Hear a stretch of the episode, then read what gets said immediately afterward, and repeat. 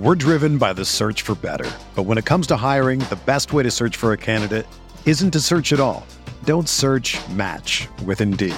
Indeed is your matching and hiring platform with over 350 million global monthly visitors, according to Indeed data, and a matching engine that helps you find quality candidates fast.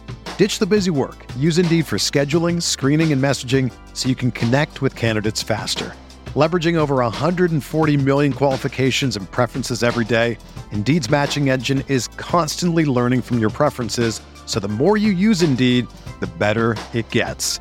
Join more than 3.5 million businesses worldwide that use Indeed to hire great talent fast. And listeners of this show will get a $75 sponsored job credit to get your jobs more visibility at Indeed.com slash BlueWire. Just go to Indeed.com slash BlueWire right now and support our show by saying that you heard about Indeed on this podcast. That's Indeed.com slash BlueWire. Terms and conditions apply. Need to hire? You need Indeed. Whether you're a world class athlete or a podcaster like me, we all understand the importance of mental and physical well being and proper recovery for top notch performance. That's why I'm excited that Unifyd Healing is sponsoring this podcast. Unifyd Healing is a new and super innovative global network of wellness centers powered by Energy Enhancement System, or EE System. If you haven't heard of the EE System, you'll want to listen up. This technology promotes wellness, deep relaxation, purification, and rejuvenation. In hundreds of locations across the globe, access to a center is easy and affordable. Interested in experiencing the EE system technology for yourself? Go to unifydhealing.com slash bluewire to learn more and find a center near you. That's U-N-I-F-Y-D healing.com slash bluewire. No material or testimonials on the Unifyd Healing website are intended to be viewed as medical advice or a substitute for professional medical advice, diagnosis, or treatment. Always seek the advice of your physician or other qualified healthcare provider with any questions you may have regarding a medical condition or treatment and before undertaking a new healthcare regimen, including EE system. RotoGrinders presents your first word in daily fantasy sports. The Morning Grind. Stevie TPFL and company are here to jumpstart your analysis on today's DFS slate. Without further ado, here's your host, Stephen Young.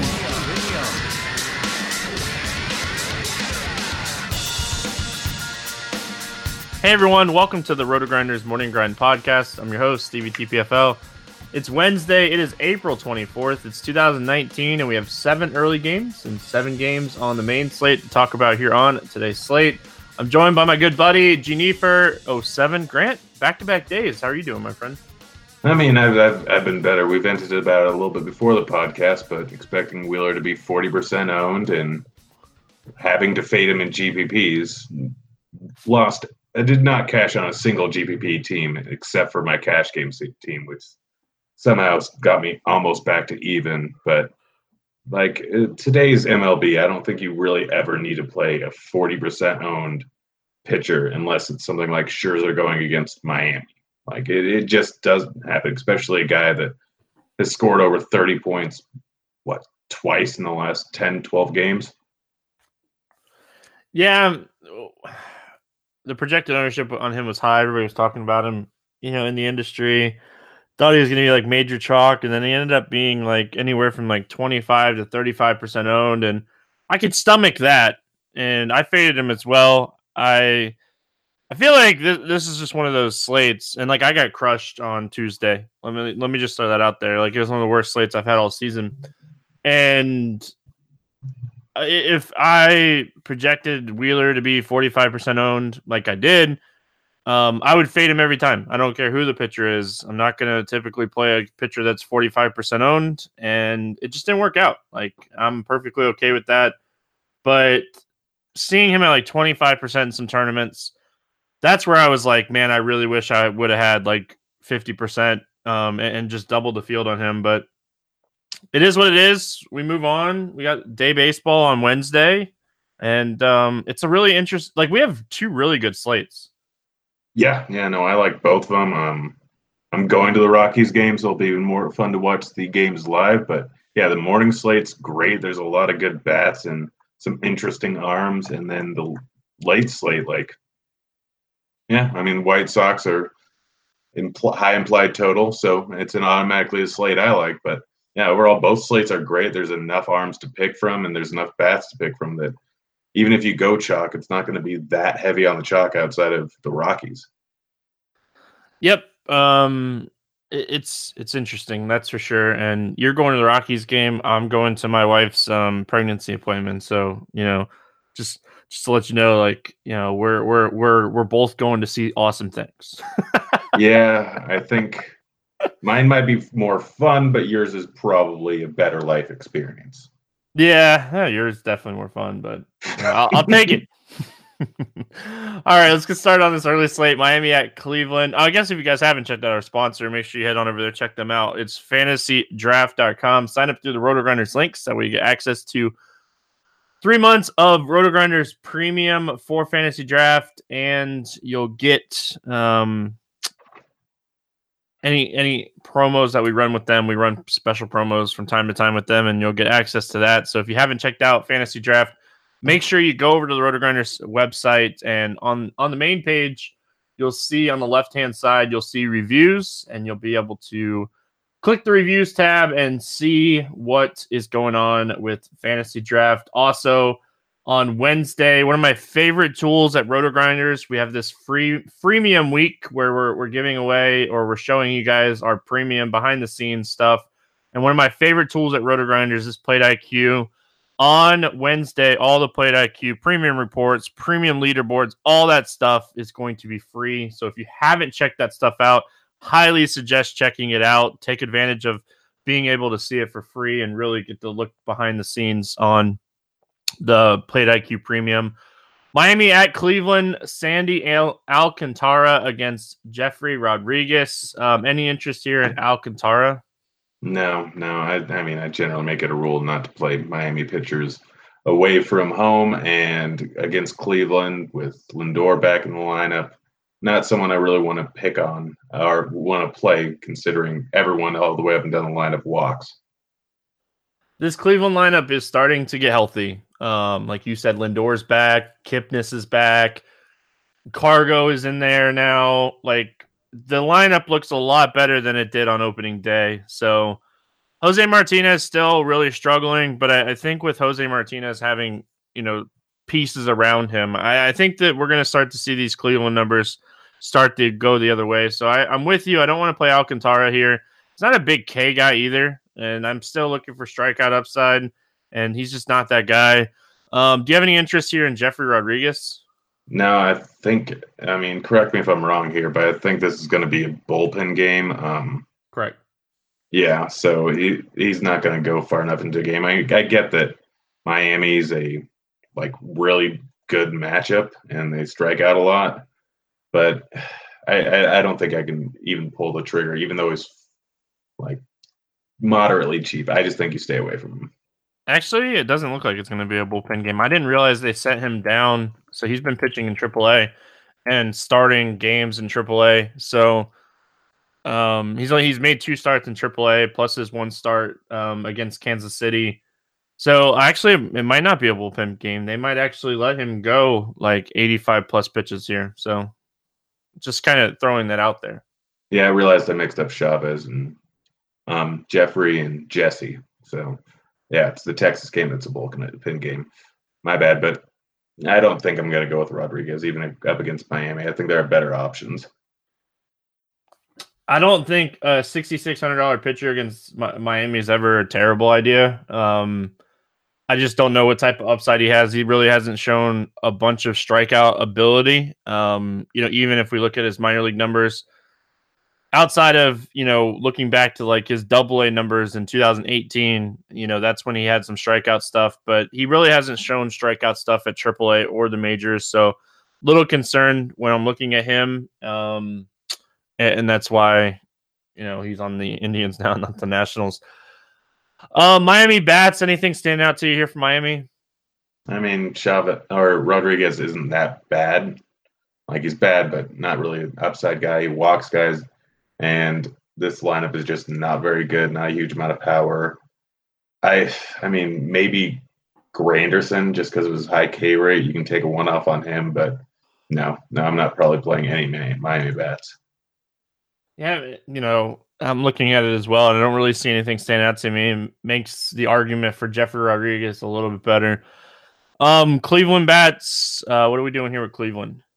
Stacking them up. I mean, Sandy is a big walk guy, and there's walks all the way up and down this lineup here. So um, it doesn't matter either side of the plate. He's a bit better versus righties than he is versus lefties.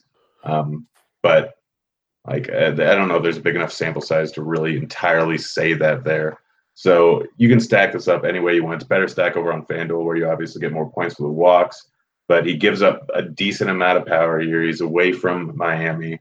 I'd probably go with Lindor, Ramirez, Santana, and Cargo as the first guys that would get off the board. But really, I'm not going to argue anyone all the way up and down the line. I honestly think that this is a decent stop or spot to go with Bowers or Plawecki or even Kipnis, like going with the guys in the lower end of the lineup, everyone who's going to stack this up, we don't have a total now, but I'm assuming it's going to be fairly high. Everyone who stacks this up is going to immediately go for the top of the lineup. So whoever ends up down near the bottom could very well be the better plays here, um, just simply because of ownership, because there's a decent amount of power all the way up and down. So if you want to go Lindor, Ramirez, and like a Kipnis Bowers stack, I think that's the best way to go. But if you're taking one off here, it's very clearly – Lindor, Ramirez, and then probably Cargo. Yeah, and Carlos Santana profiles really well too. Um, you, you can look at him, but yeah, I, I like the Cleveland Bats. Um, you know, certainly one of the, one of the teams that I'm gonna be targeting here on this early slate. Um, moving on, Kansas City at Tampa, we got Jakob Junis against Blake Snell. Um, Snell coming off the IL for that broken was it toe? Yeah. Um, any interest here in Junis? No, no, not at all. Yeah, and this bullpen's taxed, so if Junis gets in any kind of trouble, it could be an interesting spot for Tampa. We'll talk about that when we get to the bats. Um, Blake Snell, it's always good when it's not a shoulder injury or anything like that. Do do we want to play Blake Snell here against Kansas City as the highest price pitcher on the slate? I mean, I'm thinking about it. I'm gonna go like the when we're recording this, the Vegas odds on this game aren't out yet. I kind of want to confer with them. They probably have more information into his injury than I do because I know it's a toe injury and that doesn't really affect guys that much in their throwing motion, but it does uh, cause some pain and balance problems. Um, I don't expect him to be on a pitch limit here, but look for that in the morning. Uh, but Snell, like if he looks okay to go and like the Vegas total for the Royals is below three, like it should be going up against Snell, then I think you have to have a little bit of interest in him on this slate. There's enough big price bats where people might not go with him too much. Um, and there aren't really a whole lot of high price pitching options that are great here. So I do have some interest in Snell here, but I'm to wait and see what Vegas has to say first. Yeah, I think Snell's the best pitcher on the slate. Um, you know, assuming that we don't get any pitch count news or anything like that, I've looked. I looked before we recorded or started recording, and I didn't see anything.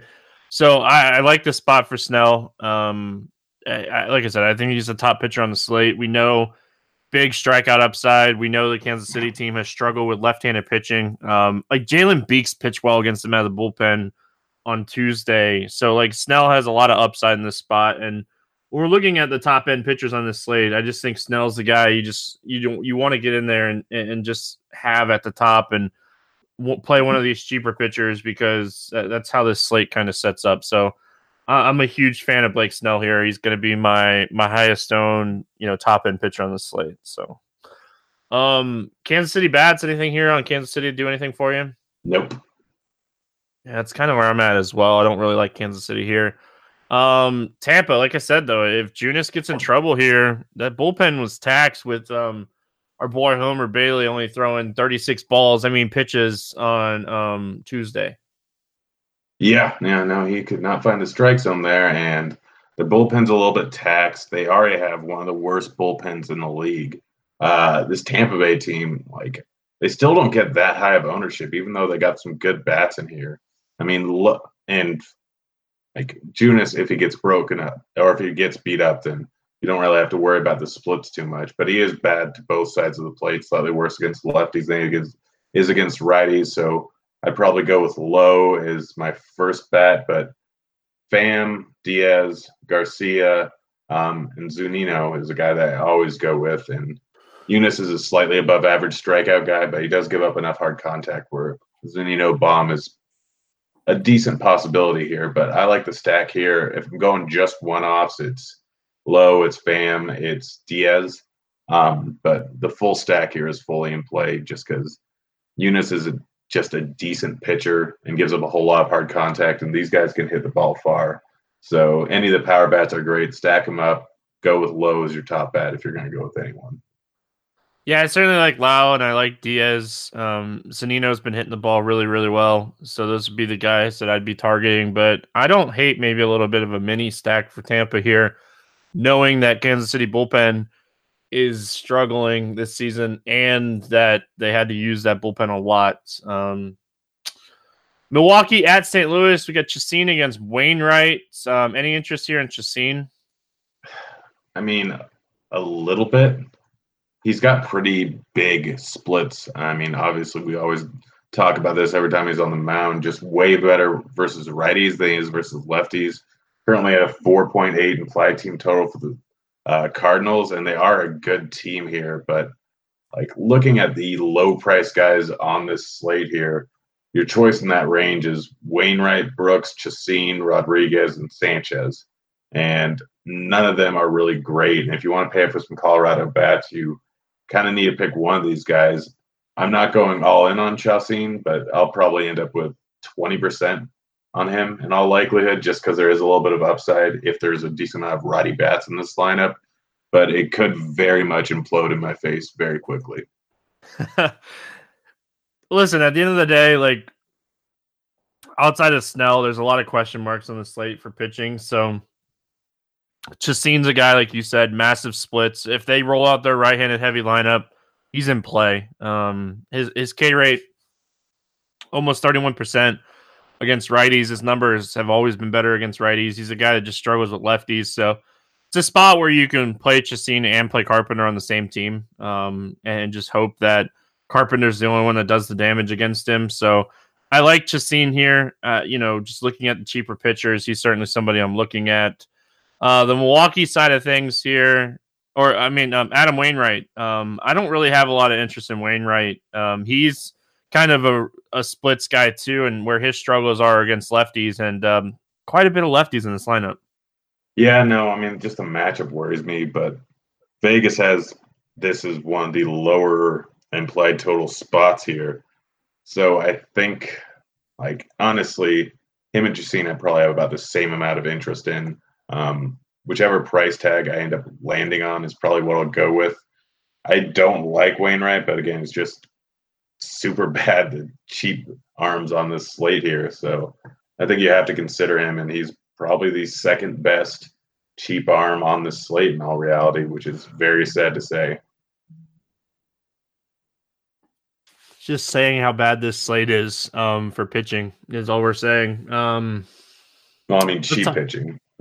Yeah, cheap pitching. The, the, like it's not like the high end's much better. Let's be realistic. Um, let's talk um, Milwaukee bats here. You know, Shaw looks like he's starting to get his stuff together. Um, you know, three home runs in the last two games now. Um, is this spot we're looking at Milwaukee? Yeah, absolutely. The lefties from Milwaukee are very much in play. Wainwright, pretty extreme splits. Um, gives up not a whole lot of hard contact, but walks lefties quite a bit. So that in those scenarios, righties kind of come into play there too. So Braun and Cain are very much in play, but I'm of course going to start off my my stack with Yelich there, and even use him as one offs. He's just hot enough recently that you can still use him, even though he's only hit home runs at home this season and this is on the road. I'm not buying into that a whole lot. But Yelich very much in play. Grandal, one of the better plays on this slate for a catcher. Shaw, I three home runs in the last two games, and I think his price is still a bit too cheap here. So, yeah, lefties on this, sprinkling righties into your lineup, but Yelich for a high price bat and Shaw for a $3,300 bat is just great, great spot for them. Yep, Yelich, Grandal, Shaw, nice little three man. Um, Eric Thames should be in there if Moustakas is out again. He's a cheap little bat that has some power upside. So some really good spots to attack here. Um, and like I don't mind the righties, but I really want to attack the lefties against Wainwright. You know, Wainwright's still able to use that curveball sinker combo against righties to get a lot of ground balls and not give up a lot of home runs. So I like the lefties. Um, Cardinals bats. You know, outside of Matt Carpenter, I don't have a ton of interest here, but I think you can make an argument for Kolten Wong, who's off to a really hard, hot start this season. Outside of that, I'm struggling with the Cardinals bats here. Yeah, I mean, obviously we want to target lefties against Chacin, and there's just not too many. It's Carpenter and it's Wong and Fowler, and like I, I want to see where Wong's batting in the lineup. But I mean, I guess pretty much anywhere he's batting in the lineup, it's just going to lower his ownership the lower he is. Uh, so Carpenter and Wong would be the first two I look at. I'm fine with Goldschmidt and I'm fine with DeJong and Ozuna. They just like it's simply to complete a stack with those guys. Like you're not going to target them as one ups going up against Chacin. Brewers bullpen is just way too good. And if Chacin does get a little bit beat up by these bats for some reason, then it's not really going to be a great matchup later on in the game unless they're way out in front. So if you want to round out Goldschmidt, DeJong, Ozuna into a stack with Wong and Carpenter, I'm completely fine with that. But other than that, the only two bats I'm targeting are Carpenter and Wong. Washington at Colorado, Anibal Sanchez against Herman Marquis, uh, Marquez. Um, 10 and a half total here. We're expecting a bunch of runs. Any interest in Anibal Sanchez? Not really, no. I mean, it's it's Coors, it's Anibal. He can get into trouble, and just no. Um, any interest in Herman Marquez? I do have interest in German Marquez, I believe is the right way to say his name because I've been yelled at repeatedly over the last year about it. Um, yeah, I mean, he has two starts in Coors. I don't expect much ownership in him, even on this slate, because he has been like beat up a bit over in Coors, but he's been good outside of it. And he just got a little bit babbipped. I think he had, I want to say he had 10 hits in the last game versus Philly. And I'm not sure any of them were extra base hits. It was literally just single, single, single, single, single all the way through, and he only walked two guys. He had all right strikeout numbers, but he's a good pitcher. We saw what he can do in Coors last year towards the end of the year, and he was just like, you're not going to find higher upside from anyone on this entire slate outside of Blake Snell. He's going to draw less ownership than he should. Marquez is probably my favorite pitcher on this slate, barring any news that Blake Snell won't be on a pitch count or that he's completely fine. Yeah, I like him as well. I think he's a really good tournament play. There's strikeouts in this lineup. You know, the one thing that kind of worries me is Anthony Rendon was available for pinch hit on Tuesday, so I think he'd be back in the lineup here, which certainly bumps this lineup up some. But there's still a lot of strikeouts in this lineup, and it's certainly a spot that you know we can get the strikeout upside we're looking for. There's a lot of righties too, and that's where Marquez really gets his um, strikeout upside. You know, the bottom of this order with Gomes and Dozier and Robles, a um, lot of strikeouts there. So I like it. Uh, it's more of just a, a product of pitching on the slate. Uh, Washington bats. If we're playing Washington bats, who are we looking at? I mean, it's an in Coors. The stack's always in play, but if you're just looking for one offs, you're targeting Rendon because of how good he's been this year you're targeting Soto with the platoon split. Outside of those two, I don't really see the need to go with anyone outside of a stack.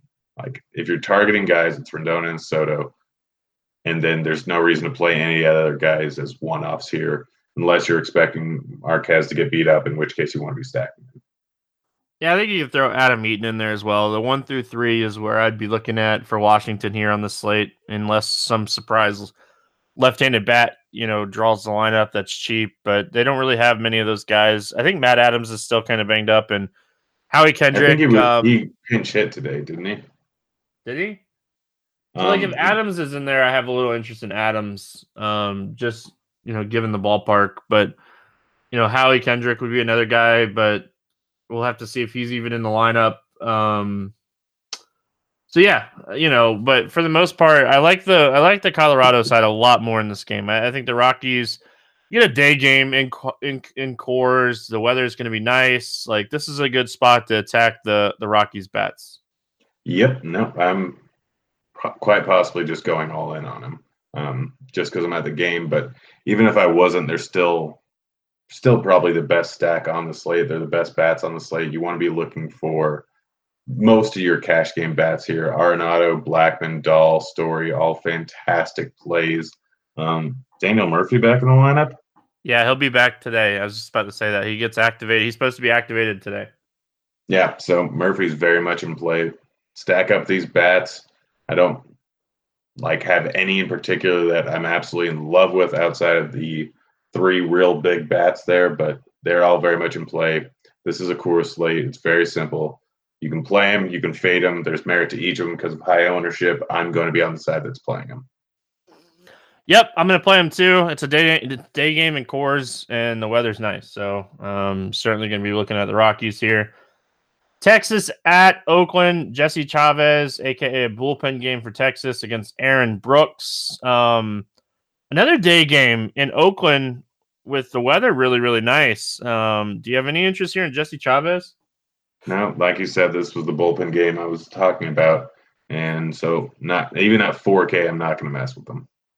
Yep, I don't expect him to go too deep into this game. Um, Aaron Brooks on the other side still continues to have a really, really low strikeout rate. You know, pitch to contact type of pitcher, um, uses a sinker to create ground balls, but this is not a spot that I'm going to tag Aaron Brooks. Yeah, I don't want to use a mediocre pitcher here. I'd rather go with Chavez or Wainwright. Um, let's see looking at the bats in this game, Texas, like I really like the Texas bats here. Um, this is a game that I really like. If I'm not looking at like Coors Field, this is going to be a game that I'm going to be playing quite a bit. Yeah, this is absolutely the pivot here. I like the A's bats more than the Texas bats, but Choo very much in play. Gallo, one of the better GPP plays on this slate. Um, Mazara's a good play. Andrus Santana are fine. Um, you can stack this guy the, this game up, but this is actually a decent spot to be looking uh, for one offs here. Brooks, a pretty big fly ball guy so far this season, and he doesn't give up a huge amount of hard contact, but we don't have a huge sample size of it. Doesn't strike out guys, so Gallo is just a lock and load here for potential home run, maybe two. Uh, he's the guy you want to go with in GPPs, but any of the power guys are very good plays. Yeah, you know, obviously Gallo, when we're talking power bats, he's certainly a guy, you know, he's really expensive. You're going to have to pay up for him. You're going to have to pay more for him than you are Blackmon or Dahl. So that should lower his ownership overall in the slate as well. So, um, really like Gallo.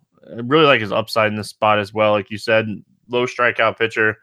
And um, Gallo is just a beast. Um, Oakland side of things, you know, you mentioned it already. This is a good spot for them against this bullpen. I think we can really look at you know the one through six here and load up on some Oakland bats. Yeah, no, absolutely. Khris Davis is like a lot of these bats are a little bit too cheap. They're a cheaper version of Coors today. They have close to the same implied total here. I think it's sitting at 5.2 right now as we're recording this. But Chapman, Davis, obviously the two guys that you want to go with just right off the bat. Don't know if lefties are going to be coming in from the bullpen. Don't know if righties are, but if lefties come in, that immediately makes Chapman Davis better. Morales, very good play if he's in the lineup. Profar, Piscotty, Grossman, Semien, all of them are very good plays. This Texas bullpen is just terrible. Second worst bullpen in the entire league right now. 5.31 xFIP right now, and the second highest or third highest uh, home runs per nine given up in the league so far this year. And I think the other ones are um, have had some tough ballparks to play in.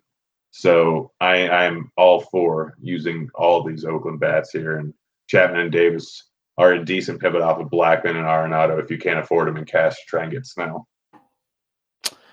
Um, yeah, I, I really like Oakland. Um, for sure, going to be a team I'm looking at. Chapman Davis, my two favorite plays, like you. Um, Seattle at San Diego. Felix Hernandez against Chris Paddack. Um, any interest here in King Felix? No, I love that guy, but no, no way. Yeah, you know, at, at, the end at the end of everybody's career, it becomes a time where you know you just have to accept the fact that he's not as dominant as he once was, and his strikeout rate's way down this season at fifteen point seven percent. Still pounding the strike zone, you know, not walking people. Um, so it's just not a spot that I think I'll play. Felix, uh, do you have any interest in Chris Paddack? I mean, I have interest in him. Will I end up using him? Probably not. I think I'm just going to go with Marquez at lower ownership. Like this Mariners team, they granted they've been playing well above expectations, and they are playing in a uh, AL or NL park. They don't have the DH, so and they won't have Vogelbach in there in all likelihood. I mean, maybe they'll pitch him instead of Encarnacion, but regardless, they're going to be missing one of their biggest bats here. Paddack has not been as good as a lot of people had hoped, and he's still priced at 9.9k. So I, I just, I'll, I'll, I'll, I'll take the higher risk with Marquez here than Paddack, knowing that I'm probably going to get lower ownership. Yeah, I really, really wanted um, Paddack to be better this season, and like his strikeout stuff is still what we kind of expected. His strikeout stuff is still really high. You know, taking out Vogelbach here or you know E5, one of those two guys is not going to play in this spot, so takes out one of their big bats, like you said. There's a lot of strikeouts in this lineup, so I don't hate potentially playing Paddack here as a pivot in tournaments. Um, I do think this guy has massive strikeout stuff. You know, he's he's talented enough to get you a big strikeout game. So I don't hate him here um, in, in, tournaments. You know, when we're looking at ballparks and looking at matchups, like you gotta like some pitchers, and this is certainly a spot that I don't hate. Um, Seattle bats. What are we looking at here as far as the Seattle bats go? They're probably my favorite, like off the board stack here. Paddack has been giving up like it's not a big sample size, but a 51% hard hit rate here he's struggling a bit with his curveball, which I think is part of his struggles so far this season. His fastball's been great, like it's got decent velocity and decent amount of dip in it, and his changeup has been good, but the curveball's not been great. Um, so he's been giving up a ton of hard contact, and we know exactly what these bats can do so far this year. just looking at the ISOs so far this year against righties, 300 for Haniger, 300 for Bruce, like 300 almost for Healy. Encarnacion is very good. And if we just look at them overall, then they're all over 300 pretty much, all the way up and down this lineup here. They've been hitting so well. I'm a big fan of riding out hot streaks, even though they've been a little bit colder recently. But like, if they're gonna, if Vegas is gonna peg them at a 3.5 total, there's a lot of up, potential upside here. So they're not going to draw almost any ownership. They're one of the last games of the slate, which will make it even worse. And it's a decent, like, if you have Oakland stacked up, it's a great thing to pivot over to Seattle if you're not doing that great and you have some catch up work. Yeah, don't hate it. Um, you like it more than I do. Like, even with Paddack's hard contact, he's only allowed two home runs and five earned runs this season. So you like it more than me, but I completely understand why you like it. There's a lot of home runs in this lineup. Um, I like it more if Vogelbach plays over E5 for what it's worth. Um, San Diego side, do we have any interest in the San Diego bats against Felix Hernandez? I mean, Fernando just hit two bombs today. He's playing very well this season. I think you have to have a little bit of interest in him. Machado, obviously, still very good. Felix just is not the same pitcher. He's a decent ground ball pitcher, but that's pretty much it. And he could get beat up here. Seattle, even though they had one of the better bullpens last year, they traded away some arms, and now I think that they're like sixth in the league, worst bullpen. So if Felix gets beat up here, then you could easily see some trash bullpen arms going in. So I don't mind the stack. If I'm just looking for one offs, it's Machado and it's Fernando, just Fernando as a pivot away from Story. And that's pretty much it. But I, I don't mind the stack here just because of how bad the Seattle bullpen is. Yeah, it was uh it was Franmil Reyes who hit two home runs today. But or it was? Yeah, it was Reyes, so man, I did not read too well. I've been I've been I've been taking care of a baby all night and it's hard to watch a kid and watch your phone at the same time. That's all good, dude. Uh, yeah, Reyes is off to a really strong start this season. He's an interesting play as well. Um, he's been hitting for a lot of power. Kind of what his mo was, you know, and, and, why you know he got called up last season. So Reyes is interesting. I don't mind Tatis, um, don't mind Myers or Machado, but more as one offs here instead of you know stacking them up. Last game on this early slate, we got San Francisco at Toronto. Drew Pomeranz against Clay Buchholz, the two former Red Sox pitchers. that both stink. Um, do we have any interest here in Drew Pomeranz? I think a little bit. I mean, we've already talked about the pitching on this slate. There aren't a whole lot of good options, and Pomeranz is just 800 more than Wainwright. He's just a thousand more than Chacin. So if I can get up to him, I think I I would try and do that in most scenarios. Um, he's just pitched pretty decent this year, and I get he's playing over uh, away from San Fran, and he's still giving up a decent amount of hard contact this year. But the K rate has been there, so I'm willing to to take a chance on him against this Toronto lineup that's just not very good. I mean, you look at it so far this year, and their numbers against lefties have not been good out of outside of Teoscar. Everyone's been horrible. They're just not good hitters in general. So Pomeranz, like, he's he's may end up being my top own arm just because of how much I'm playing Coors. Yeah, I certainly think he's in play. Um, you know, just looking at it, he is a guy that has strikeout ability. He's not going to have a clean start. So if you play Pomeranz, like don't watch the game because he walks, he throws too many pitches in in at bats and stuff like that. But it's kind of a fitting matchup for him. This team doesn't walk a lot. They strike out a lot. They don't have a lot of power against lefties. So Pomeranz is certainly in play on this slate just because of the matchup. Um, Buchholz, do we have any interest here in Clay Buchholz? No, just no. Yeah, where Pomeranz has some strikeout upside, Buchholz really doesn't. You know, he's a pitch to contact guy at this point of his career. Um, let's talk bats. Do we have any interest in the San Francisco bats?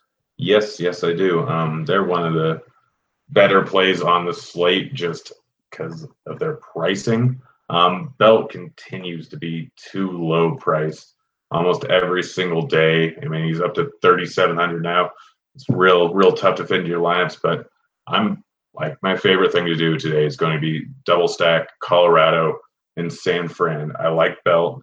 I like Posey out of the catcher spot. Uh, Panik if he's in the lineup today.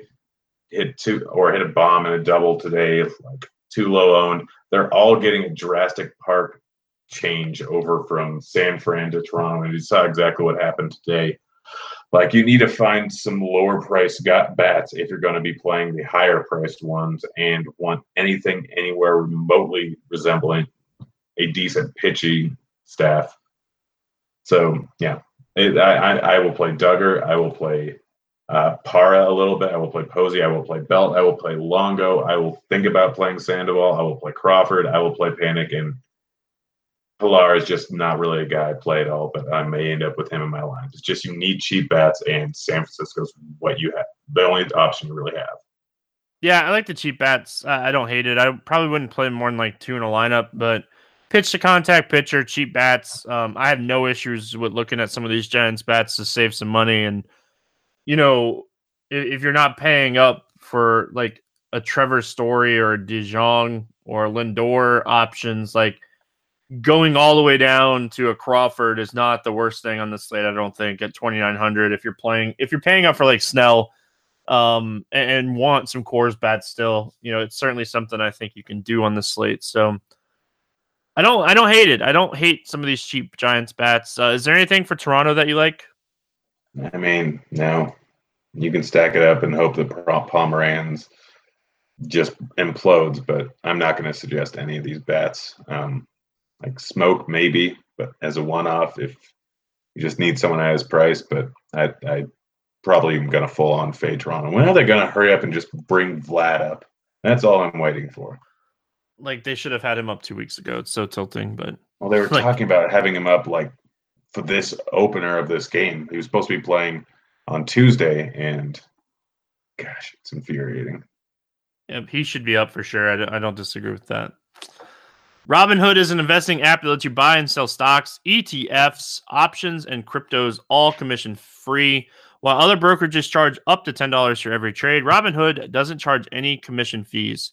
So you can trade stocks and keep all your profits. Plus, there is no account minimum deposit needed to get started, so you can start investing at any level. The simple, intuitive design of Robinhood makes investing easy for newcomers and experts alike. Very easy to understand charts and market data and place a trade in just four taps on your smartphone. You can also view stock collections such as 100 most popular. With Robinhood, you can learn how to invest in the market as you build your portfolio, discover new stocks, track your favorite companies, and get custom notifications for price movement so you never miss the right moment to invest. Robinhood is giving listeners of RotoGrinders a free stock like Apple, Ford, or Sprint to help you build your portfolio. Sign up at fantasyfix.robinhood.com. That's fantasyfix.robinhood.com. We move on to the seven games on the late slate, the main slate. We start with Arizona at Pittsburgh. Merrill Kelly against Jordan Lyles. Eight total here. Uh, do we have any interest in Merrill Kelly? I I don't think so. I mean, this is not a great Pittsburgh lineup, but they're not really King at a huge rate. I I just I think I'm going to fade him.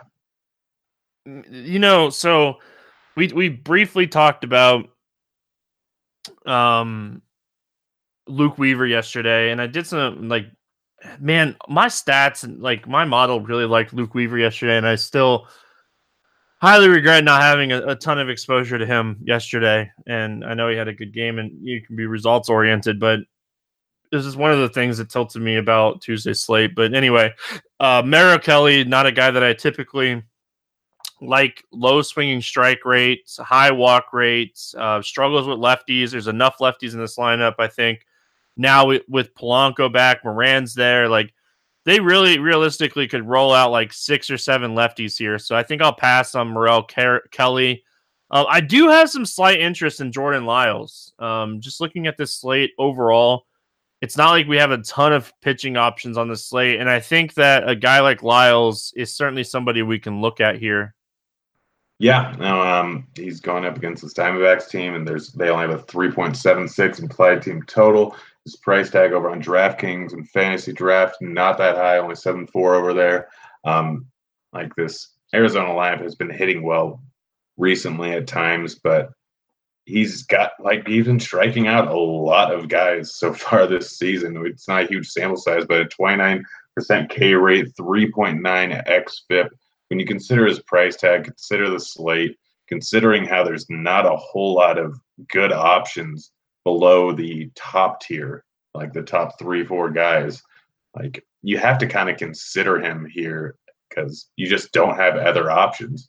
And so he's going to be one of my higher owned guys. I think there's safeties there. And if he does end up like continuing this high K rate, there's a lot of strikeouts at the bottom of this lineup. So yeah, he might be the top option in the mid tier to lower mid tier um, on the slate.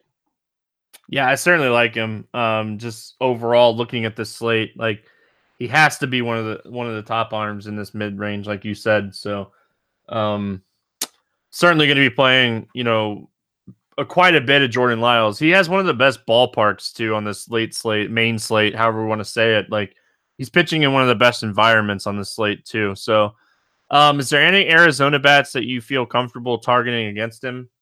I mean, Peralta, he's been just crushing it so far, and he's been doing it all the way since the beginning of last year. He's 4,600, doesn't really get high ownership. I was talking about with Bobby today, and yeah, like Peralta, it pretty much always gets overlooked, and there's upside and low ownership. So he's the guy that I'd be looking at. But outside of him, not really sure if I want to go with anyone else other than a pure, completely contrarian stack and a huge live final uh, winner take all field. Like, there's no reason to go with these other bats here. Yeah, Peralta or Walker would be the only two guys that I would play. Um, those are the two upside bats in Arizona's lineups right now, and Walker's a big strikeout risk. Um, Peralta certainly somebody that I don't mind. Um, and then on the Pittsburgh side of things, like are these lefties like sneaky? Uh, are they in play? It's in Pittsburgh. I don't like to typically target a lot of bats here. Should we be looking at them though? Uh, on this slate, I don't think so. There's three, four good spots, and this isn't really the sneaky spot I was planning on. I mean, if you want to go with anyone, go with Polanco. Um, Kelly, obviously, quite a bit worse against lefties. I don't hate Frazier. I don't hate Bell. I don't hate Moran, but I don't. I'm not going to go out my way to target them. I'm fine with a lefty stack, but I'm honestly just only really looking at Polanco here.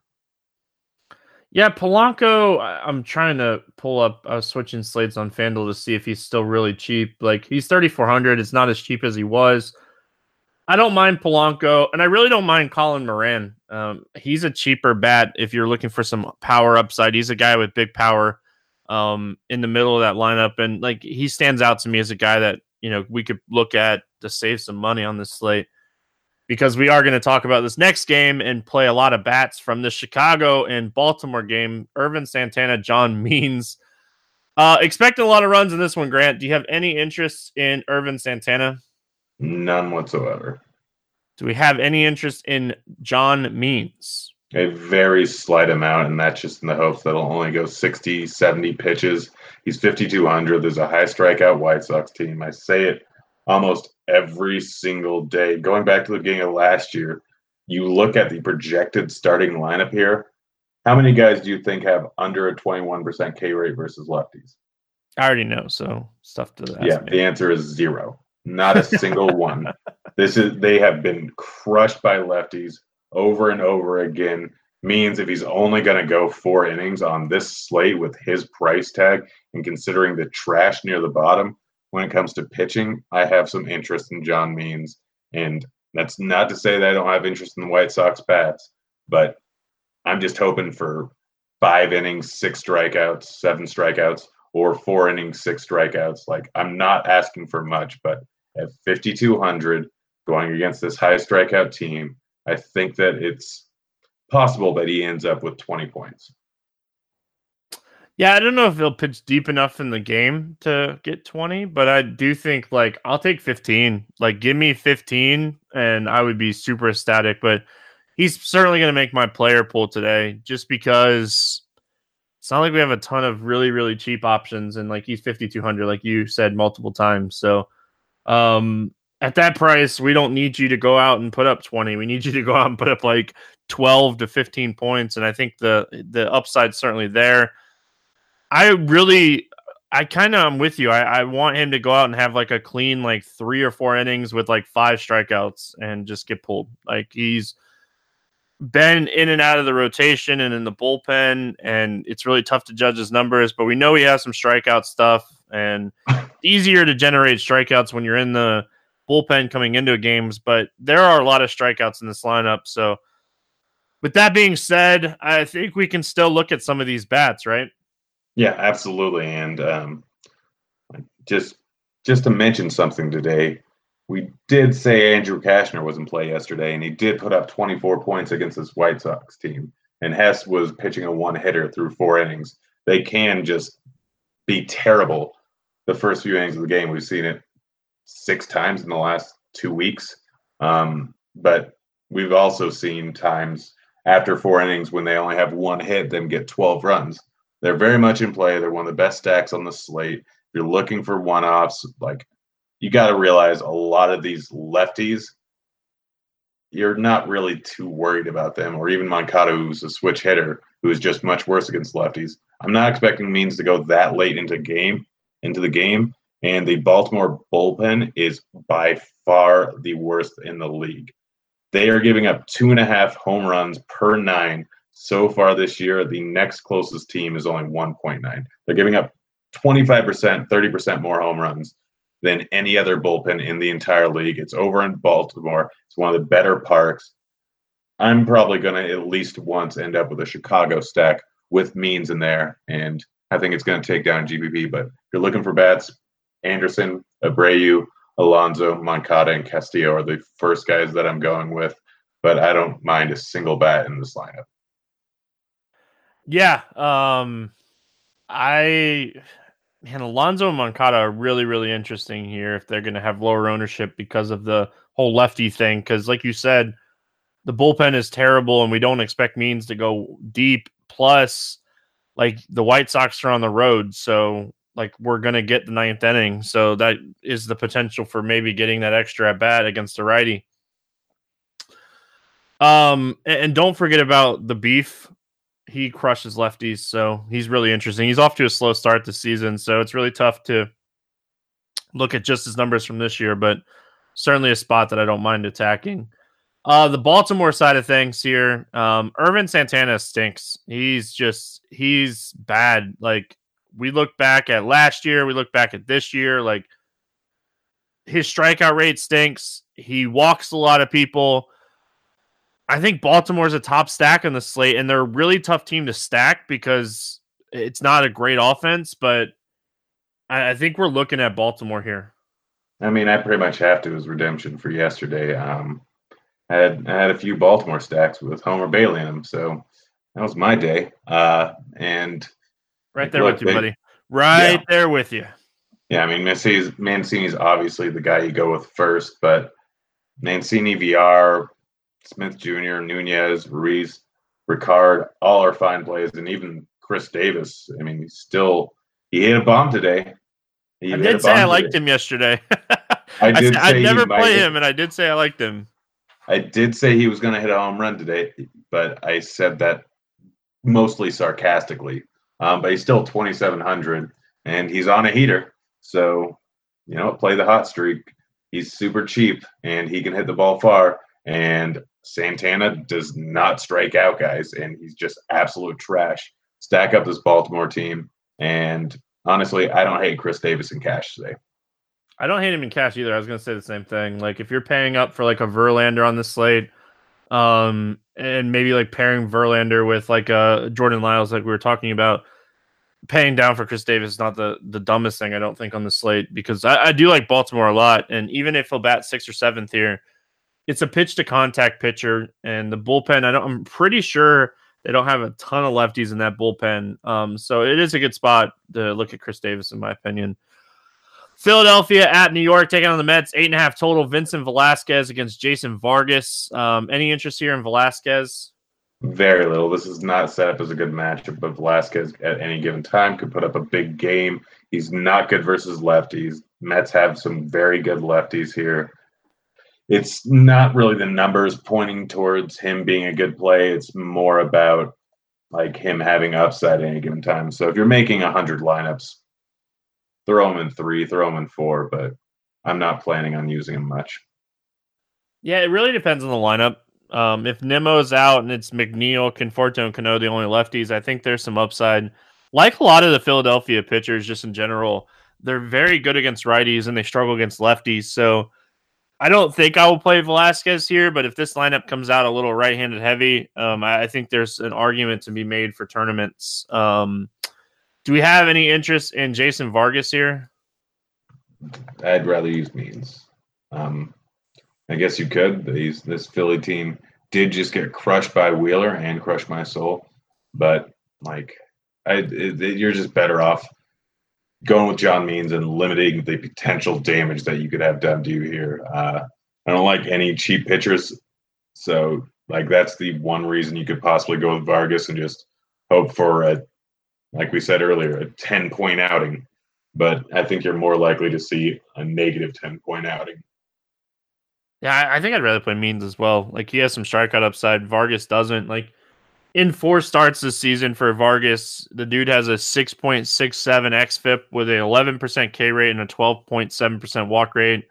His hard to soft contact ratio is 52.8%. He's allowed 69.4% hard contact. Like I think the the Philly stack is the top stack on the slate. If this game was in Philadelphia, I would be stacking them everywhere. Um, I love the Phillies here. I love Franco. I love Hoskins. I love Realmuto, McCutchen, Gosselin. Like any of these guys that crack the lineup, I'm in. Um, I I Philly is one of the top stacks for me on the slate.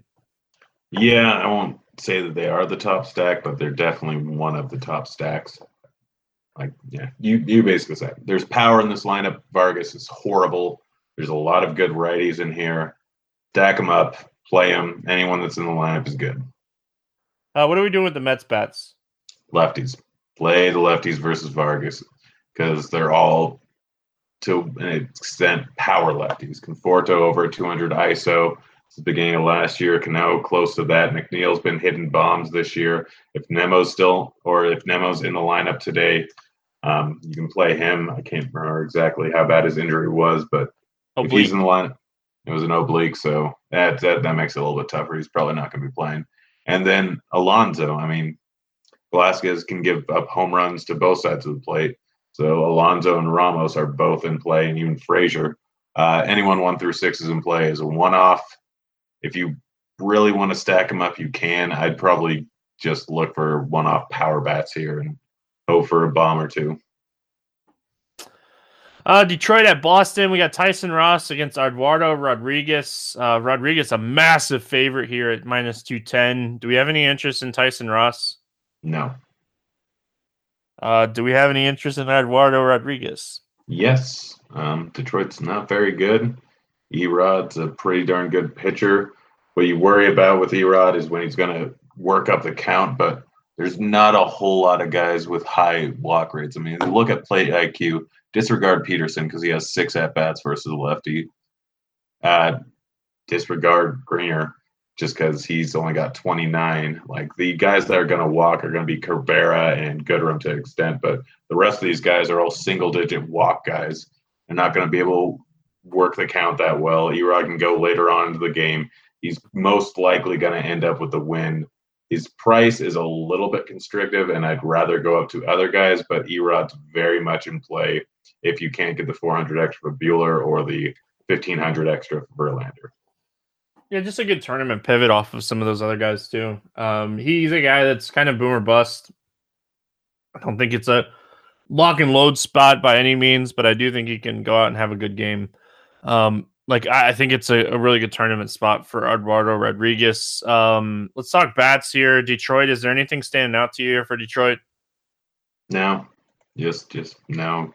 They're not very good. It's not a very good spot. The price tags on them are not great. I mean, I could see using Cabrera as a one up, but realistically, Cabrera and Chris Davis are probably similar on today's slate, and Davis is 900 cheaper. So if you're looking for a cheap bomb, you're better off going with Davis than Cabrera and just save the money. I don't mind Nick Castellanos at 4,100. He's going to start hitting eventually, and he has too much talent. Um, for being 4100 in this ballpark. So I don't mind Nick Castellanos as maybe a one off. Um, Boston bats. What are we looking at here against Tyson Ross?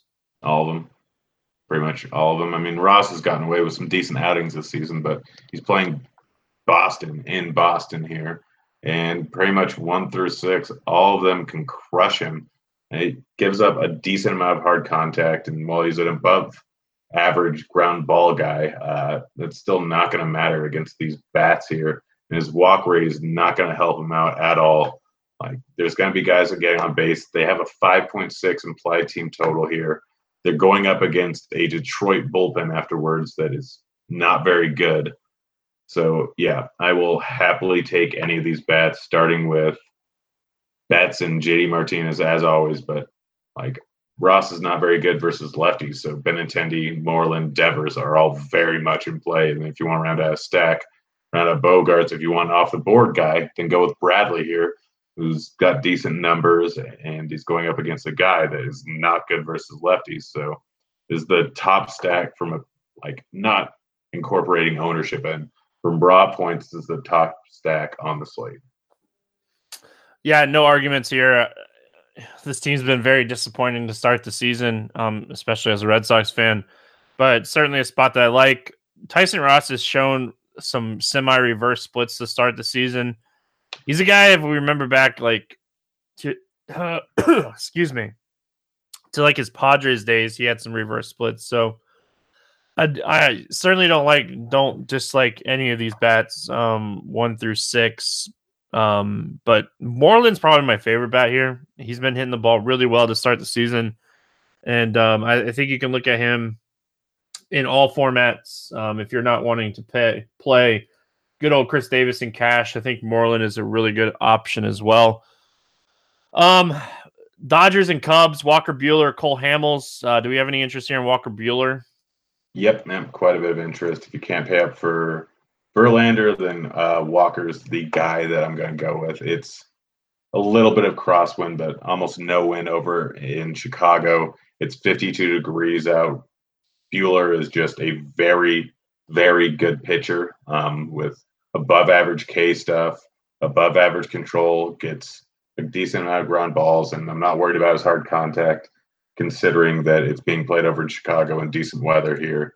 He's one of the top pitchers on the entire slate. Outside of Verlander, he's the top pitcher, and he got up into 90 pitches his last start. So I assume that he'll get close to that again, barring anything ridiculous happening. Yeah, after playing Kenta Maeda yesterday, I'm going right back to the well. Um, did not work out, but uh, he got he got 12 more points than Lynn and 10 more points than Homer Bailey. I guess that's a positive way to look at it, Grant. Positive thinking there, buddy. Um, but yeah, it, it's just a spot that I think we could go back to the well here. The Cubs they strike out, and I think there's some strikeouts here for Buehler. He's not my favorite pitcher on the slate, but I, I do like the upside. Uh, do we have any interest in Cole Hamels? Uh, a little bit, just as a tournament play, but his price tag's too restrictive. Like just the fact that he's a lefty going against the Dodgers that struggle a little bit more versus lefties. Like you can make the argument as a tournament pivot off of Buehler, but I would, I probably will end up with no exposure to him at all.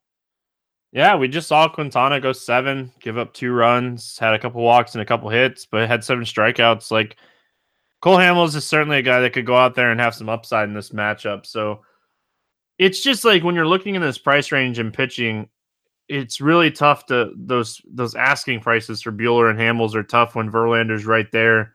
Um, and when you can go down and get some same type of upside for maybe like a guy like Eduardo Rodriguez. So that's where I run into the biggest issue with playing Hamels and Buehler. Um, I'm not going to go out of my way to stack against either one of these guys. I think this would be one of the lowest scoring games on the slate. I wouldn't be shocked if the total in this game when it comes out it's like seven and a half or eight. Um, what are we doing with bats for the Dodgers here? the righties with power. Um, Turner has been great this season, but he's still a guy with some power here, and he's been historically good versus lefties.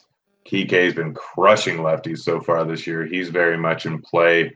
Uh, outside of them, I'm still I'm going to play Pollock every single day that he's too cheap, and he's 3,400 today. Pollock and Turner are two of the best plays on the entire slate when you consider their price tag. It's just that simple. Like you play them at this price, and Kike is too cheap. I don't want to full stack the Dodgers, but a little mini stack with Turner, Kike, and Pollock is a great stack going up against a guy who's had a 50% hard hit rate versus righties this year and has somehow come out of it completely unscathed. Um, the Cubs bats maybe the lefties, maybe like a Rizzo type, maybe like a Schwarber, or a Baez, maybe that would be where we want to attack Buehler. I mean, I'm just not going to.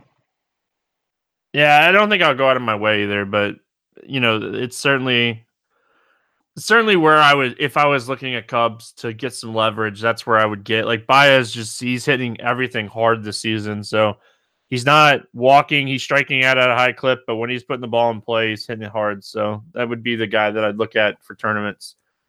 Uh, the Twins and the Astros, Zack Littell against Justin Verlander. Um, any interest here in Zack Littell? Nope. I don't think he's in the player pool, is he? I think he is. I believe he is. Let me do. Yeah, he's there. He's 6,500 over on DK. Oh, it's not. It must. I mean, it must need to refresh. It's not showing for me. Um, yeah, not a not a, like a, a, massive prospect or anything like that. Um, you know, we saw him last season pitch a little bit. His AAA numbers have been okay. Um, he has shown some strikeout upside in AAA, but for me, I'm going to side with the Houston Astros offense before I side with Zack Littell. Uh, let's Wait, talk Justin. Is Kohl Stewart pitching? Is it Kohl Stewart? I thought it was Littell. It. Oh, I see it. Kohl Stewart will be called up to start. Yep. All right. Well, um, pretty much the same thing. Not playing him. um, I got to pull pull up his Fangraphs page really quick and see what we're looking at with him. He's another guy that's been pitching in the minors. I don't think he pitched a little bit last season as well. He actually doesn't have nearly the strikeout upside as uh, Littell does. So um, I, I, I like the Astrobats more. yeah, yeah. Honestly, he walks a lot of guys and he doesn't strike out guys. Yeah, like a swinging strike rate in AAA last season in 40 innings of 7.3. Um, not having that big strikeout stuff in the majors is probably going to burn you a little bit. He is he is a bigger prospect for what it's worth um, than than Littell. So it'd be interesting to see how this works out for Kohl Stewart. But so far, he's been underwhelming. Um, Justin Verlander on the other side of this game, likely going to be the SP one in cash games, right? Yep, he should be. I mean, but I mean, you, you don't even have to say anything about it anymore. He is a bit of a fly ball guy, but doesn't give up a horrible amount of hard, contact. Goes late into games, high K rate, doesn't walk a whole lot of guys. I could see pivoting off of him tournaments just because at times this season he has been great and he's going to draw a whole lot of ownership. Um, but yeah, he's the he's the de facto cash game SP one.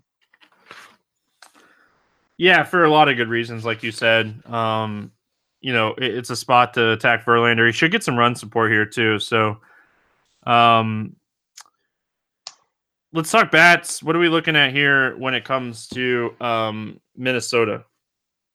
I mean, just as a leverage spot going up against a big fly ball guy, any of the guys that can hit it hard, Kepler, Polanco, Cruz, Rosario, Cron.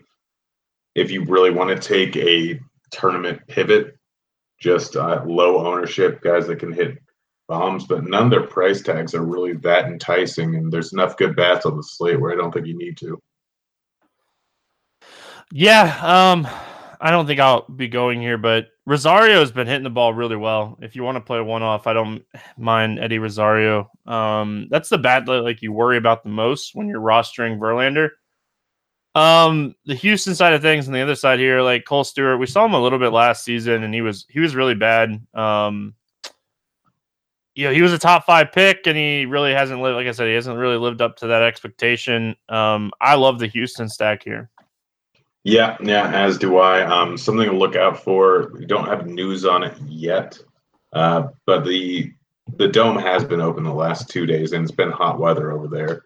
If it's open again today, I like them even more. But even if it's not, I mean, Stewart's a bit of a ground ball guy, but all these guys are going to be putting it in play, and Stewart can get wild. That lines up perfectly as a stack spot, considering how high, how many high walk bats there are in this lineup.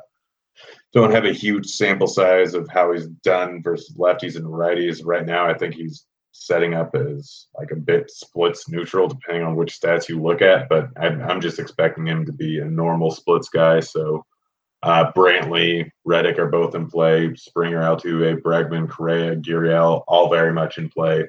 There's a great stack spot. There's not a single bat that I don't want to play, including Chirinos down there. All right, uh, Yankees and Angels. Last game on the slate. We got CC Sabathia against Felix Pena. Um, any interest here in Sabathia? No, like not really. This is a tough slate for pitching down near the bottom, but CC, I don't really want to pay seven two for him when I can get Lyles at seven four. Angels don't really strike out at a high rate, so I don't see a massive amount of upside. Just no on CC. See, I actually like Sabathia. Uh, I've been saying it for months, years now. Like this team, especially with Justin Upton hurt, outside of Mike Trout, they just don't have a lot of righty bats that hit lefties. And CC Sabathia is a guy that's going to go out and get ground balls. He's not going to get a lot of strikeouts, but if they let him go like 90 pitches here, I think he can throw six clean innings in this spot. And with the potential, maybe throwing seven. If he has a lead, which might be a little bit tougher today than it has been in the past, but I, I actually like Sabathia. I still like Lyles more, but Sabathia is certainly somebody that's on my list today for pitching. Um, in this ballpark, low low total, and this team just not very good against left-handed pitching. Yeah, I mean, I can see it. There's probably a little bit more safety, but they still have a four implied total here today. Like, there's not a there's one maybe high strikeout bat in this entire lineup, and Fletcher and Smith. I'm assuming Smith's not gonna Smith is going to make the lineup and not bore. Like they strike out at such low rates versus lefties. They just put the ball in play. Yes, he's probably not going to give up a whole lot of runs, but I guess it's possible for him to get 15, 20 points. I just don't see the upside, but I understand it on this slate where there's not really a whole lot of guys to pay down for. Yeah, like even with his limited strikeouts, I think 15 plus is super do- super super doable here. If we just start seeing him have clean innings, if BABIP is in his favor, you know he's kind of reinvented himself, like we've talked about in the past. He's just throwing a lot of cutters now, um, and just getting a lot of ground balls. So obviously that that's the biggest thing here. Um, and you have to worry about Mike Trout. That's obviously the biggest thing. But um, Felix Pena on the other side here, do we have any interest in him? I mean, a very small amount. He hasn't been very good this year, but this Yankees team, not great. Pena, we obviously know, is much better versus righties than he's versus lefties. There's a little bit of upside, but again, I'd rather go with Lyles, and I'd probably rather go with CC here. Um, so I don't see myself paying the extra 300 bucks over Lyles to Pena even in tournaments. Yeah, Pena just hasn't been that great this season. Like his xFIP suggests, like he's not even getting that unlucky. He just hasn't been pitching really good. So I'm going to stay away from Felix Pena here. I would much rather play CC Sabathia or Lyles in this range. Uh, let's talk Yankees bats. Uh, there's two guys that instantly stand out to me here for the Yankees, and that's Luke Voit and Torres. They destroy sinkers. It's a small sample, but they're very, very good against sinkers. And they're two of the top plays for me um, when I'm just looking at you know matchup against Pena. Yeah, yeah, I don't disagree with you at all. And then I mean, Pena's bad enough versus lefties where I don't hate throwing in Ford Tauchman, even Frazier or Gardner, but really it's just you're looking at Voit and you're looking at Torres. Um, Man, I'd like the Yankees on Tuesday. They're they're another um, Homer Bailey um, special because Luke Voit hit two home runs, and it's it's so uh, Homer Bailey. We're, we're not talking about Tuesday anymore. This is just. Yeah, it's right. That's right. Um, Mike Trout's really good at baseball. If you want to play him against CC Sabathia, you're not going to hear any complaints. But outside of that, I, I, there's just not a lot of power in this lineup, and I'm going to pass on everybody else. Yeah, yeah, I'm likely only going with Trout here, and I mean, if you need a cheap catcher, Kevan Smith is fine, but like that's strictly just a price play, and there's multiple guys around the same price tag that you can go with. So yeah, Trout, Trout or bust. All right, let's play the morning grind game, and then we're gonna get out of here. We're gonna use the main slate for the morning grind game today. Um, give me your pitcher under 8K to get six or more strikeouts today. I'm gonna let you have Lyles. I'm gonna go with John Means.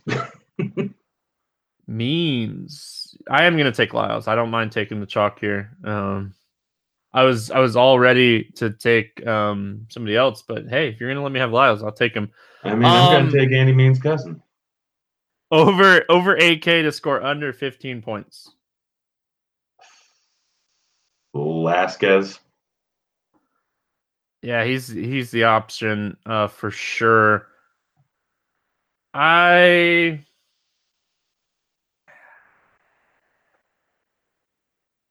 I don't even know. Like as much as I like this guy, I think that like he probably has the option to like start walking people and not get there as Erod.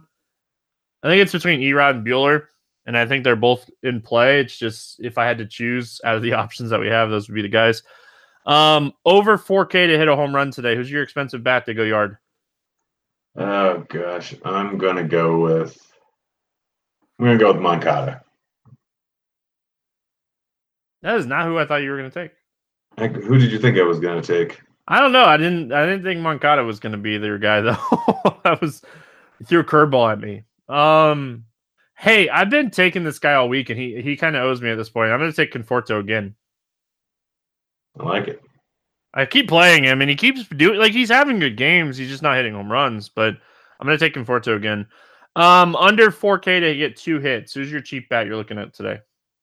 Uh, I mean, I'm just gonna go super ballsy. I don't think he's gonna get two hits, but I think he's gonna get a home run. Uh, Chris Davis. Um, give me Torres. We just got done talking about his splits against sinkers, and um, I really like him today. You can use him at second base or shortstop. Uh, stack to score six or more runs. Who do you got? Uh, I don't want to go obvious. I want to go a little bit off the board. I'm I'm just gonna go with Houston. All right. I'm gonna take Baltimore. I'll take the obvious one. That's fine with me. Um, any final thoughts before we get out of here? Mm, nope, nope. I've got to go feed a baby. Well, you go feed a baby. You enjoy the Rockies game. We'll be back tomorrow talking some more baseball with Chief Justice 06. Good luck in your contest, and we'll see you guys again tomorrow. See you, kids.